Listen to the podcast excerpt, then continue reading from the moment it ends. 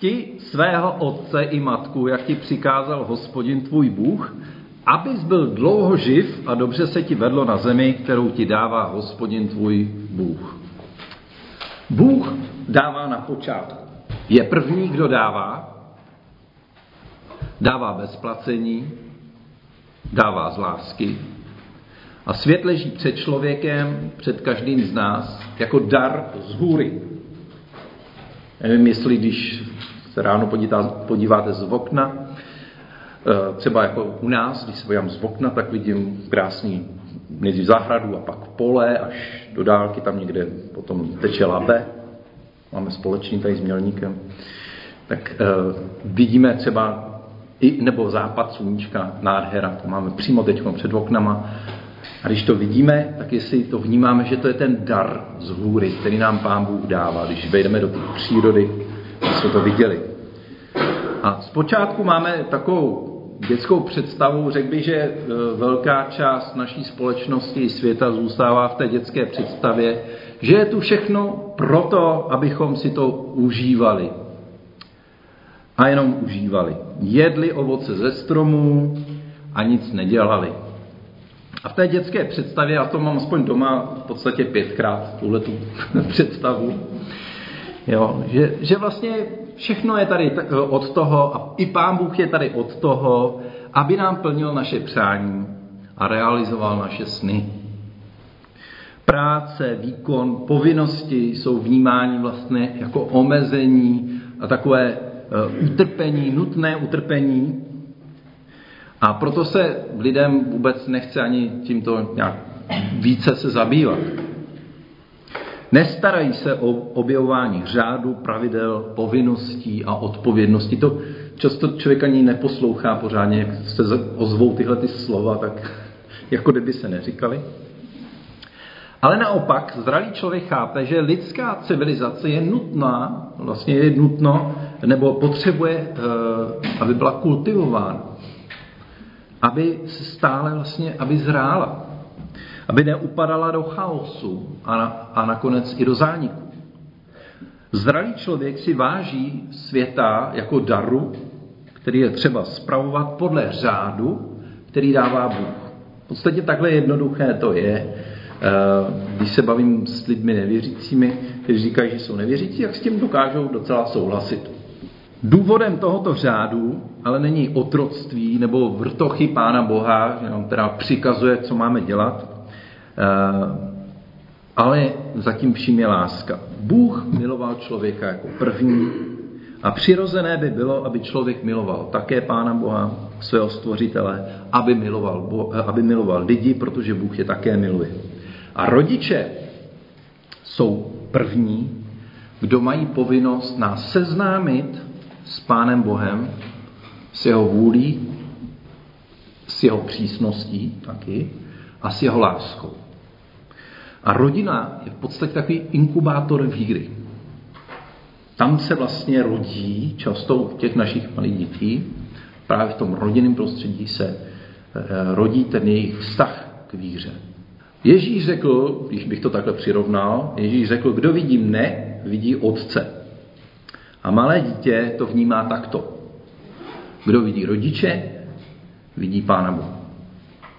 A jaký obraz Boha jsme si my odnesli ze své rodiny? Páté přikázání, eh, když se do něj ponoříme, ukazuje směr, kudy následující přikázání půjdou. Eh, první čtyři přikázání jsou takovým eh, základními principy služby Bohu pátém přikázání se nabízí další směr ve smlouvě s hospodinem a to se týká božího lidu. A následujících šest přikázání stanoví vlastně ty zásady vztahů uvnitř toho božího lidu.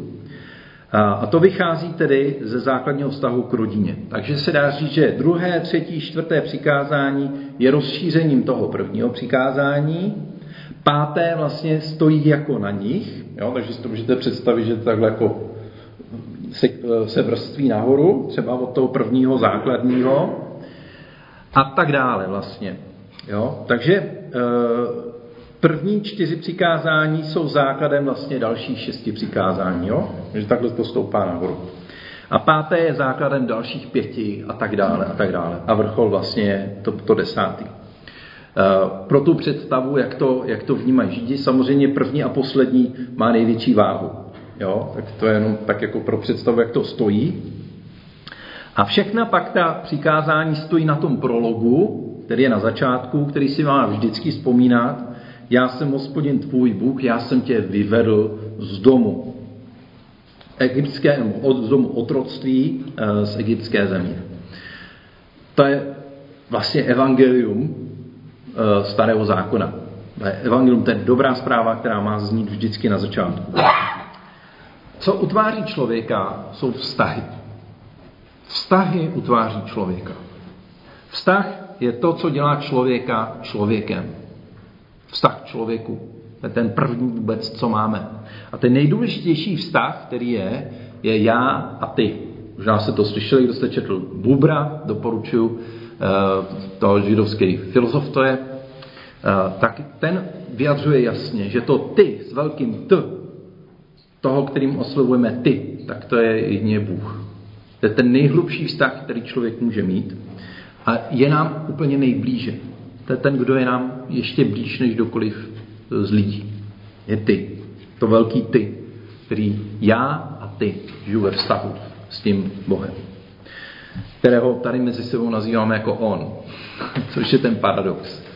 Zvlášť, když mluvíme o něm jako o nej, nejbližším ty. Ale více o tom vůbec. Eh, základem celistvého člověka je tedy jeho vztah člověk-Bůh. To je, to je základ vlastně toho, když to řeknu, toho stabilního života, kdy člověk stojí na jedné noze a na druhé noze, tak to je člověk a Bůh. To je ten základní vztah. Potažmo se dá říct hospodin a jeho lid. Jak je to u dítěte, Snad vás to nešokuje, už jsem to trošku naznačil na začátku. Roli Pána Boha v životě dítěte přebírají nejprve dospělí. No, než najdou k němu ten rizí osobní vztah, tak do té doby tam jsou ty dospělí. Bůh propůjčuje dočasně rodičům svoji roli. Tak bychom to měli vnímat. A všimněte si, ten základní vztah je opět dítě-matka. To je to největší propojení. Ještě mám takovou myšlenku, ale to vás nebudu zatěžovat, jenom to propojení, zkusme nad něm někdy přemýšlet, jak se lidi potřebují propojovat. Je to prostě nejhlubší vlastně věc, co jsme, co jsme od jak měli, že jsme byli spojeni. Byli jsme spojeni s matkou. A od té doby se pořád chceme spojovat. To je moje myšlenka teď nová, kterou tak vnímám, že i podáním ruky, to, že se dotýkáme, vlastně se spojujeme Potřebujeme, máme tu potřebu, nejhlubší potřebu se vzájemně spojovat. Tak to je myšlenka, kterou tady ani nemám, ale jenom tak, eh, že nad tím přemýšlím. Ještě se k ní určitě někde dostanu. Eh, ten základní vztah je tedy dítě-matka, spojení že, přes pupeční šňůru, a pak eh, po narození spojení vlastně dítě-otec, dítě-rodina, a potom dítě, společnost a tak dále. Pořád je tam to spojení ve vztahu. Jo? A když to je zajímavý, teď odbočím trošku do psychologie, když má dítě poruchu autistického spektra, tak vlastně má, má porušený ten vztah dítě, společnost. Jo? Dítě, to okolí. Ono vlastně žije pořád v e, takovém tom vztahu jako dítě matka. Jo? Že on prostě jako eh, se bojí, nebo nežije v té společnosti jako ostatní lidi, když to řeknu. Nejsou daleko psychologové, kteří říkají, že vztah s rodiči a s autoritami se zvnitřní, to je to svědomí, jo, jsme o tom mluvili, a promítne se do všech vztahů. Vlastně to, co si v té rodině to dítě zažije, tak se potom promítá vlastně do všech vztahů, eh, se kterými potom v životě člověk přichází. Nejprve k Bohu, který vlastně všechno převyšuje, to je jakoby ten nejhlubší vztah, když to řeknu, který si právě to dítě přináší. První je to, že to vnímá od těch rodičů, víš třeba, že teda se chodí do kostela, nebo maminka říká, Ježíš je tvůj ochránce, jo? Tomu člověk, tomu to dítě tomu věří. Je to tak, maminka to řekla, tak to platí. Prostě tak to prostě prožívá. Takže eh, tady se vlastně vytváří ten, ten vztah k Pánu Bohu skrz ty rodiče. A tady potom, eh, jak už bylo zmiňováno, eh, strašně důležitou roli hraje i otec, protože on je ten garantem toho řádu. Jo. Maminka je garantem hlavně té milosrdné lásky. Jo. Ono to je když jsem tak jako se dneska se hodně se rozpovídávám, ale to, to boží milosrdenství, jo, to občas připomenu, i v té hebrejštině má společ, něco společného s dělohou, jo, s mateřskou dělohou. Tak to je rachamím a, a to vychází prostě z božího nitra, ta boží láska, boží milosrdenství. Takže vlastně mateřská láska nej, nejlépe zobrazuje tu, tu, když to řeknu, boží lásku. Jo, milosrdnou lásku. A ten muž zase by ten, to bezpečí toho řádu. Jo, ta ochrana vlastně v tom řádu, kde, eh, kde věci jsou tam, jak, jak mají být a, a člověk se v tom může cítit dobře, že není chaos. Tak zatím stojí hodně tedy otec. Je potřeba si to připomínat, eh, protože dnes se na to zapomíná, zvlášť takové té technokratické výchově, kdy se snažili tyhle ty přirozené vztahy e, změnit a výsledkem byly deprivované děti vyrůstající v ústavech, jako byly denní jesle například, nebo týdenní jesle. Jo, že odkládali, to vy možná někteří pamatujete, že se odkládali děti na začátku týdne a brali se v pátek na víkend. E, jo, anebo dětské domovy, prostě, kde e, rodičovskou lásku nahrazují profesionál, profesionálky e, ještě jenom na, na nějaký úvazek. Přirozeně nejlepší pro každé dítě jsou milující rodiče, ke kterým eh, děti mají přirozenou úctu, respekt a lásku. Tak tady se nám vlastně začíná, tady bych řekl, je ten základ i tohoto přikázání. A od toho, od té první lásky, když to řeknu, toho bezpečného domova, eh, přecházíme k tomu slovu ctít. Co znamená ctít? To kavoda, což je v hebrejštině. Eh, to kavada, eh, nebo z toho slova, který je, to znamená být těžký. Eh, skutečně jako váha. Jo? Ne, ne ve smyslu, že je něco životně těžký, ale těžký jako váha. V odvozeném významu znamená považovat někoho taky, to máme v čištině, nebo mít něco závažného. A ještě kousek dál v tom v té hebrištině je slovo sláva. Jo. V desateru je toto slovo pravděpodobně v protikladu k, tom, k náboženskému uctívání, kdy rodiče nemají být předmětem tohoto uctívání, ale mají být vážení a respektováni jako nositelé tradic vyvoleného lidu. Takže člověk, který je vážný, je vážený, ctěný, slavný, který nemá být zlehčován. A v hebrejštině zase být zlehčován je kousek k tomu je k bytí. Prostě nemá být byt, když to řeknu. Eh, tak si můžeme to představit, eh, když se narodí dítě, tak si to kolikrát představuju, když vidím ty miminka, eh, že mají nějakých těch 52 cm, když mají takovou jako plus minus tu porodní velikost. A tak zlíží na ty rodiče, kteří jsou tři a půlkrát větší, než Eh, jsou oni, plus minus, tři a půl. Eh, tak si představte, že by jsme měli někoho takového potkat teď. Tak by byl asi tak plus minus do třetího patra, do půl patra, tak takového člověka by se potkali. Je vlastně by to vnímání proporcionální, eh, to, to dítě a ty obři, kteří tam kolem něho stojí, třeba berou do náručí, tak si můžeme představit i my poté to ctít, vážit si, vlastně si uvědomujeme, že má blízko k tomu jako bát se, budit bázeň a strach. A ve špatném slova smyslu je to vlastně ohrožení nebo ztráta jistoty, ztráta ochrany. To si dovedete představit i u těch malých dětí, když je vezme někdo cizí do ruky, nějaký cizí obr, který ho neznají, že jo, tak jak jej dokážou spustit věrvá, zvlášť když prostě se necítí jako bezpečně. Takže to je jakoby vážit si, z toho vyplývá, že být rodičem, potažmo dospělým, v tom pohledu toho dítěte znamená obrovskou moc. Na tom to chci tak trošku vykreslit, že zároveň ctít můžeme chápat jako také nesení váhy a s, tím, z toho vyplývá nesení tíhy, zejména toho stáří, kde je třeba, třeba zachovat respekt a důstojnost. Tak to je to kavuda, teda to, to být těžký, vážený, důležitý, když tam slyšíme uh, ctít tedy, tak znamená vážit si v jiném slova smyslu. Uh, v židovství tohle přikázání má takový tři rozměry, tři rozměry tohle příkazu. Ctít rodiče spočívá v zachování, v zachování důstojnosti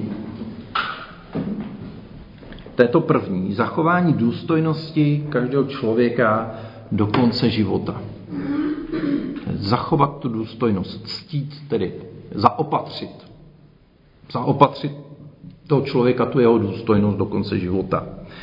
E, za druhý to znamená úcta, respekt. Úcta, respekt ke stáří, e, k člověku, prostě, který zrál, dozrál a, a prostě taky prostě ubývá mu sil a e, pořád prostě je, je třeba mít respekt tomu člověku. A za třetí, e, to znamená důstojný pohřeb. Jo, tam e, povinnost židovských synů patřilo pomodlit se za své rodiče po jejich smrti, kadiš, čili modlitbu za mrtvé, jít gadal ve kadáš šme raba, Kéž se ve světě, jež stvořil dle své vůle, rozšíří a posvětí velké jméno. To je ta modlitba Kadiš. Podle židovské víry existuje povinnost péče o rodiče a vystrojit jim také e, důstojný pohřeb. Mimochodem tohleto e, vnímáme stále vlastně v těch východních tradicích, v těch muslimských zemích. To je prostě povinnost dětí e, vlastně eh, posloužit těm rodičům až do poslední chvíle a vystrojit jim, eh, vystrojit jim eh, důstojný pohřeb. Vidíte, jak se ta naše společnost, byť se tváří, že jsme hrozně civilizovaní a, a že jsme hrozně na výši, jak se vzdálila vlastně těmhle těm příkazům božím. Jakou pozici v tomto přikázání má zde dítě? Harrison uvádí, že toto přikázání je primárně určeno dospělým co by zodpovědným nositelům smlouvy s hospodinem, protože rodiče představují hospodina. Důležité je také zmínit, že se zde vyskytuje matka, což je ve světě starého zákona obzvlášť důležité, když je zmiňována, poněvadž tehdejší společnost eh, pravda byla z velké, mm, z velké míry především mužskou záležitostí, byť ženy samozřejmě hrály důležitou roli, to jako E, není o tom žádná. Nicméně je zajímavý, že v Levitiku 19. kapitole ve třetím verši je zmíněna v tomhle přikázání matka jako první. Každý měj v úctě svou matku a svého otce. Já jsem hospodin, váš Bůh. Tak tam je to naopak. Myslíte, že dítě může být neposlušné? Podle, boží, jako podle božího slova. Nebo takhle by to vypadalo, že dítě nemůže být jako neposlušné, eh, že je to vlastně proti božím přikázání. Tak krátký příběh, známý určitě. Lukáš 2, eh, 2. kapitola 41 až 50. Každý rok chodívali jeho rodiče o, o velikonočních svácích do Jeruzaléma. Také, když mu bylo 12 let, šli tam, jak bylo o svácích obyčejem.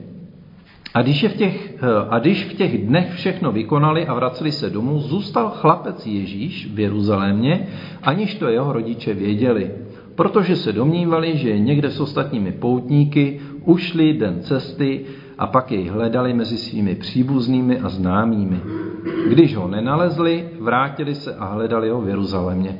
Po třech dnech jej nalezli v chrámě jak sedí mezi učiteli, naslouchá a dává jim otázky. Všichni, kteří ho slyšeli, divili se rozumnosti jeho odpovědí. Když ho rodiče spatřili, užasli a jeho matka mu řekla, synu, co si nám to udělal? Hle, tvůj otec a já jsme tě s úzkostí hledali. On jim řekl, jak to, že jste mě hledali? Což jste nevěděli, že musím být tam, kde jde o věc mého otce? Ale oni jeho slovu neporozuměli. Tak co myslíte, byl Ježíš neposlušný? Ne. Ctil svého mat, ma, otce i matku? Ctil svého otce, proto šel do toho chrámu. No tak, ale oni za ně měli nějakou zodpovědnost, přeci jenom e, no, za 12 letý dítě, že člověk tři dny nevidí. Teď naše, naše Nikolka teď, to bylo, kdy to bylo, teď předevčírem asi, no, co je dneska, dneska je e, úterý, tak myslím, že tak v neděli odpoledne e, se naštvala, zbalila si baťoch a že jde pryč a že už nebude u nás doma bydlet. No, tak, tak jsme ji nechali, jsme říkali, tak, tak jo, když chceš, tak běž, no.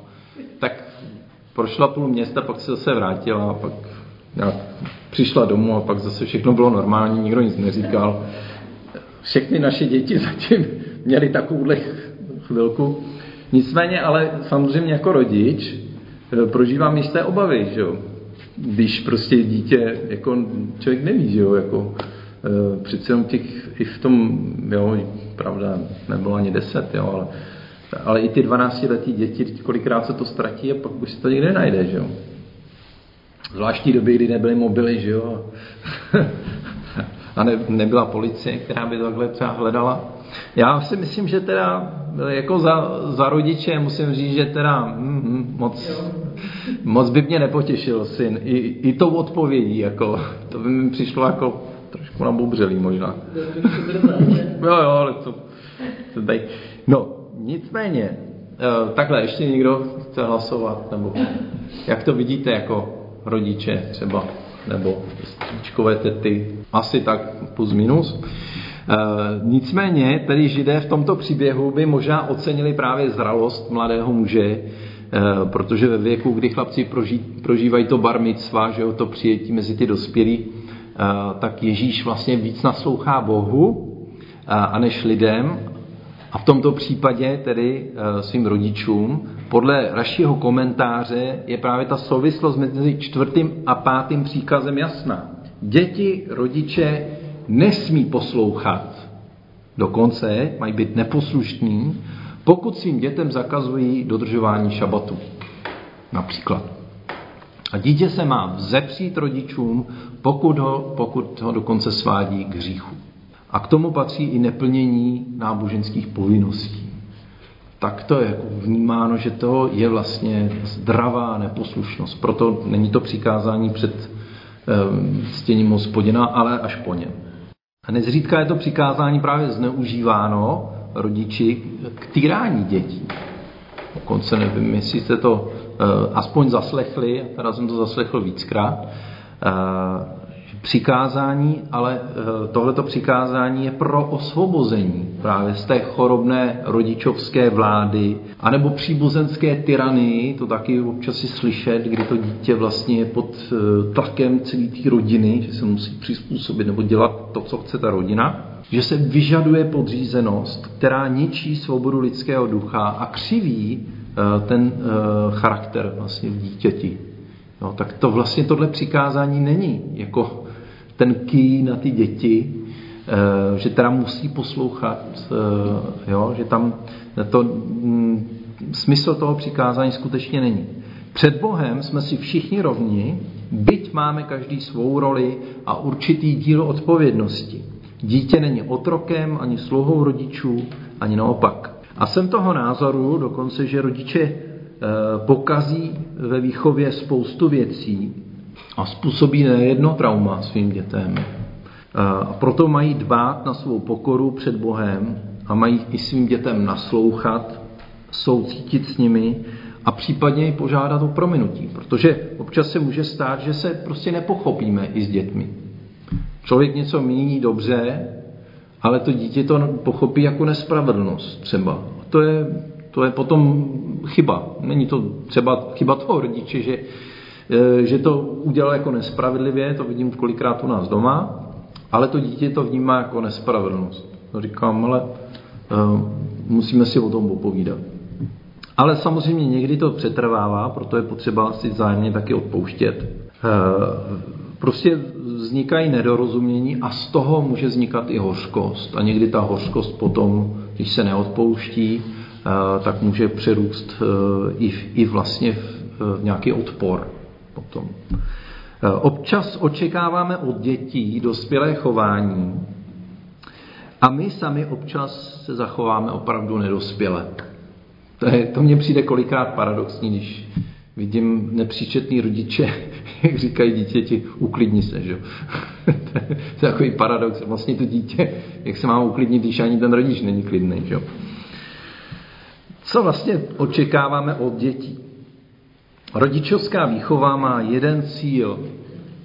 Připravit děti na dospělý život a mají na to plus minus nějakých 25 let.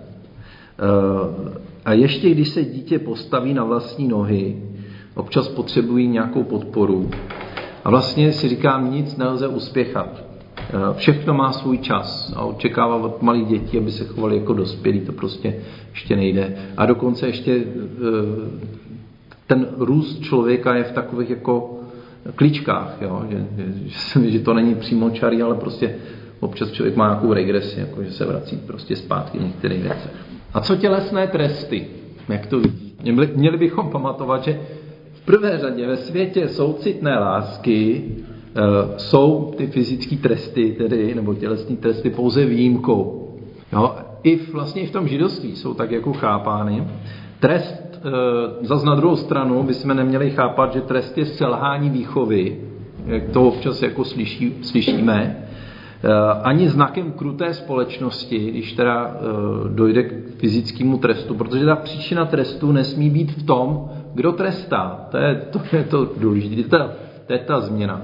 Ne ten, eh, ta příčina toho trestu není v tom, kdo trestá, ale ten v tom, kdo překročil ty hranice. Jo, tam, kdo, to, kdo něco páchá, tak tam je, tam je ten, ta chyba. A měli bychom se e, zamyslet, jak se projevuje ta pravá boží výchova. Tak je to Bůh v první řadě, který dává. Je to Kristus, který za nás přijímá trest. To je boží výchova.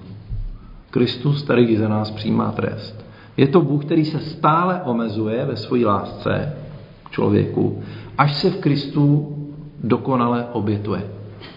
To je boží láska, boží výchova k nám. Nestěžuje si na lidstvo, které je nevděčné a bez soucitu vůči němu. To si musím říct kolikrát já jo, v té výchově těm dětem.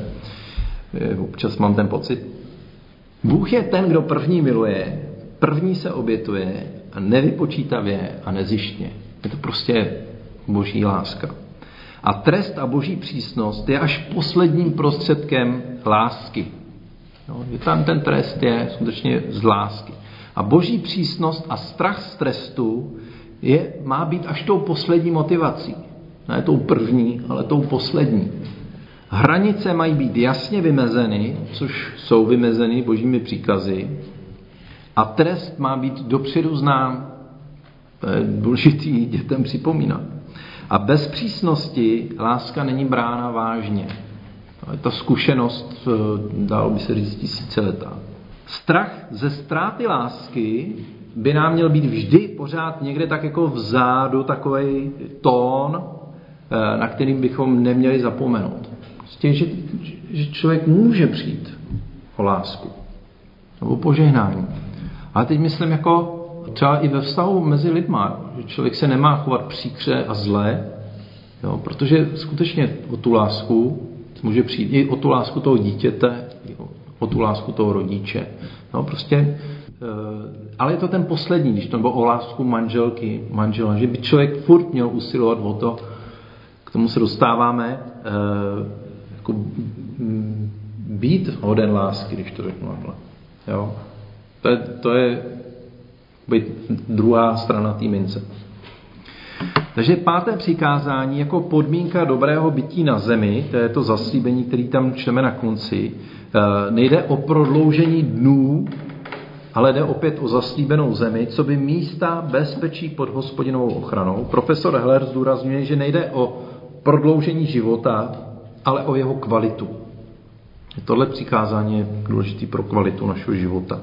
A ukažme si to na židovském vnímání požehnání, jak je to tedy s požehnáním rodičů. Skrze žehnání rodičů přechází požehnání na děti. A naopak, kdo proklíná rodiče, skrze jejichž požehnání prvorozeného je předávána ta životní síla generaci na generaci, tak proklíná vlastně sám sebe. Když proklíná rodiče, proklíná sám sebe. Své děti a své vnuky. Tak je to vnímáno. A naopak, kdo ctí rodiče, ctí sám sebe i své potomstvo. Kdo ctí své rodiče, ctí, eh, ctí eh, i ty budoucí generace. A v tomto přikázání je schovávána, schována vlastně ta soudružnost a dlouhodobé zachování božího lidu, církve a vlastně i společnosti. Tedy závěrem, my, kteří jsme se vydali za Kristem, jsme v Bohu jeden boží lid. Není už otců a matek, dětí a rodičů, otroků a pánů, všichni jsme jedno. To pokud jde o naše postavení před Bohem a jaká je naše hodnota. Pro Boha máme všichni stejnou hodnotu. Eh, ať jsme miminka nebo pár dní před smrtí, nezáleží ani na výkonu, eh, ani na postavení, ani na schopnostech. Pro Boha jsme zásní všichni. Ale existuje nádherný boží řád, který pokud je naplňován z lásky, vytváří ráj na zemi. To stojí zatím vlastně za všema těma přikázáníma. Existuje boží rád, řád, který když je naplňován z lásky, tak zažíváme raj na zemi. Děti jsou milovány, rodiče jsou respektováni. O děti je postaráno, jejich citová potřeba lásky je naplněna a důstojnost slabých, nemocných a umírajících je zachována. Tak i ve společnosti. Každý občan má svá respektovaná práva a každá autorita je ctěná a vážena. Silní se starají o slabé a bohatí sdílí své bohatství s chudými. To všechno je obraz, který nám vlastně vykresluje ten boží stvořitelský řád. Teď je otázka, jak my se v něm vidíme. Zrcadlíme ho vlastně pravdivě. A to je, přátelé, výzva pro nás, pro všechny. V současné době stojí před námi výzva, abychom prokazovali úctu a zachovávali důstojnost zejména vlastním rodičům a všem, kteří jsou starší. A další výzvou je, abychom zvážili, čeho si budou ty následující generace vážit a ctít na té naší. Jestli jim dáme dobrý příklad lásky v řadě. Tak tolik k tomu dnešnímu slovu.